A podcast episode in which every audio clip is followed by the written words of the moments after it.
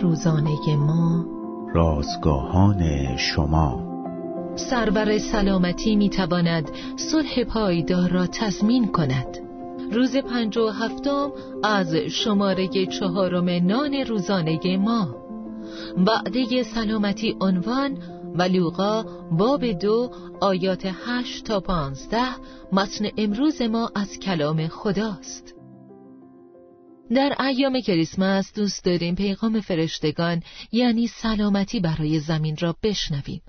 ولی پیغامی که در سرودها و موعظات تکرار می شود باید در تمام روزهای سال مورد توجه قرار گیرد.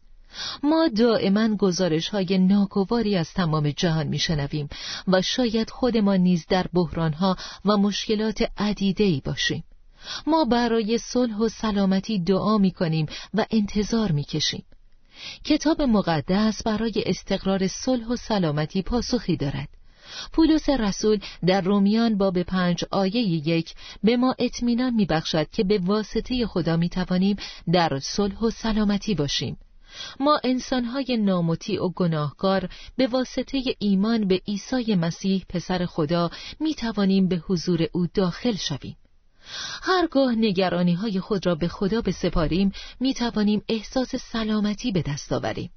همچنین امکان به دست آوردن سلامتی روانی در رومیان باب دوازده آیه هجده توسط پولس رسول تشریح می شود.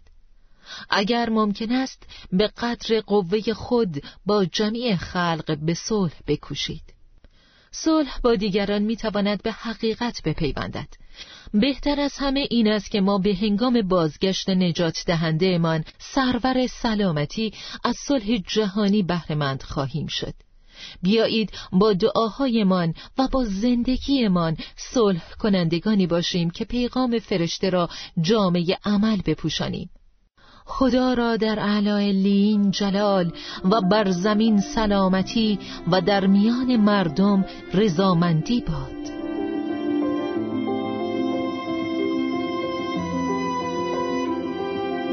کلیه حقوق متن این اثر متعلق به انتشارات جهان ادبیات مسیحی است.